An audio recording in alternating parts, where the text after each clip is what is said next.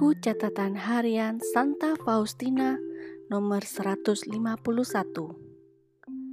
Pernah ketika aku berada di dapur bersama Suster N, ia sedikit marah kepadaku. Sebagai hukuman, aku disuruhnya duduk di meja, sementara ia sendiri terus bekerja keras, membersihkan dan menyikat.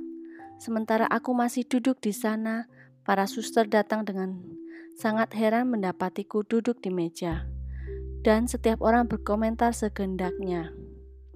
Yang seorang berkata bahwa aku adalah seorang pemalas, dan yang lain sungguh aneh. Waktu itu, aku adalah seorang postulan. Suster-suster lain berkata, akan menjadi suster macam apa dia? Tetapi aku tidak dapat turun, sebab suster telah memerintahkan aku untuk duduk di sana demi ketaatan sampai ia menyuruh aku turun. Sungguh, Allah sendiri tahu betapa banyak tindak penyangkalan diri telah terjadi. Aku merasa sudah mati karena malu.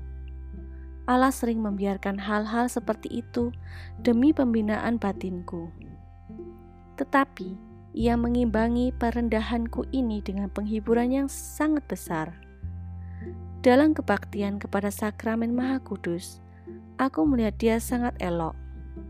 Yesus memandangku dengan mesra dan berkata, Putriku, jangan takut akan penderitaan. Aku menyertaimu.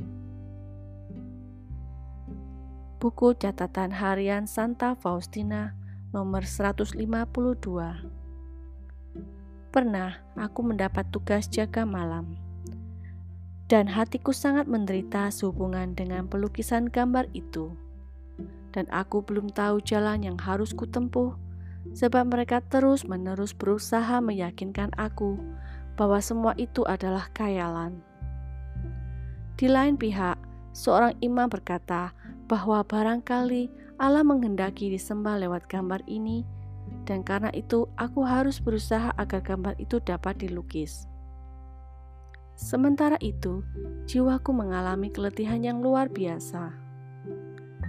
Ketika aku memasuki kapel kecil, aku mendekatkan kepalaku ke tabernakel, mengetuknya sambil berkata, Yesus, pandanglah kesulitan-kesulitan besar yang kuhadapi sehubungan dengan pelukisan gambar itu. Dan aku mendengar suara dari tabernakel Putriku, penderitaanmu tidak akan berlangsung lebih lama lagi. Buku catatan harian Santa Faustina nomor 153 Pada suatu hari, aku melihat dua jalan. Yang satu lebar, dilapisi dengan pasir dan bertaburan bunga-bunga, penuh dengan sukacita, musik, dan segala macam kenikmatan. Orang menapaki jalan itu sambil menari dan bersenang-senang. Mereka sampai pada ujung jalan itu tanpa menyadarinya. Dan pada ujung jalan itu ada suatu jurang yang mengerikan. Itulah jurang neraka. Jiwa-jiwa itu berjatuhan ke dalamnya. Begitu mereka melangkah, langsung mereka jatuh dan jumlah mereka sedemikian besar sehingga tidak mungkin untuk menghitungnya.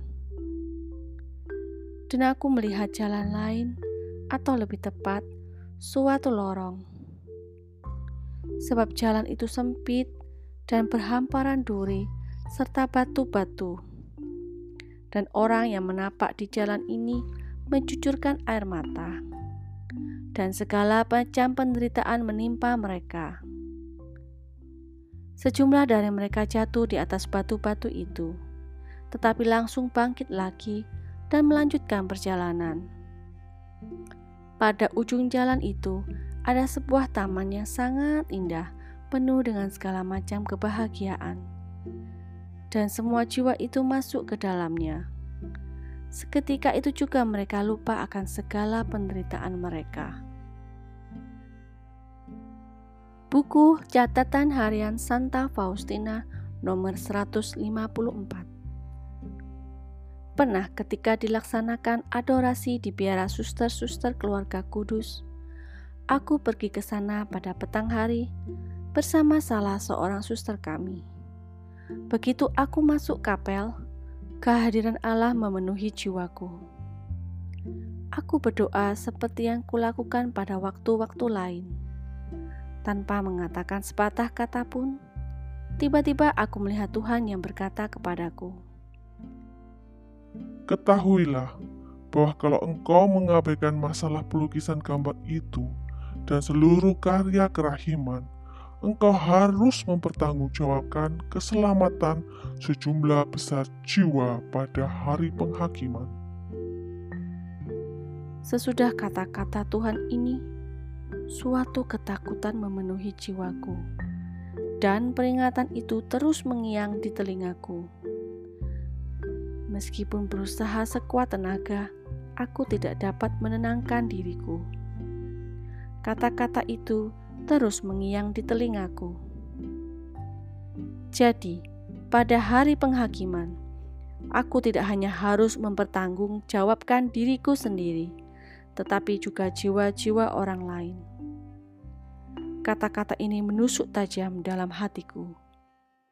Sesudah pulang, aku pergi kepada Yesus kecil, menelungkupkan wajahku di depan sakramen Maha Kudus, dan berkata kepada Tuhan, "Aku akan melakukan segala sesuatu sesuai dengan kemampuanku, tetapi aku mohon kepadamu untuk selalu menyertaiku dan memberiku kekuatan untuk melaksanakan kehendakmu yang kudus. Karena engkau dapat melakukan segala sesuatu, sedangkan aku tidak dapat melakukan suatu pun dari diriku sendiri.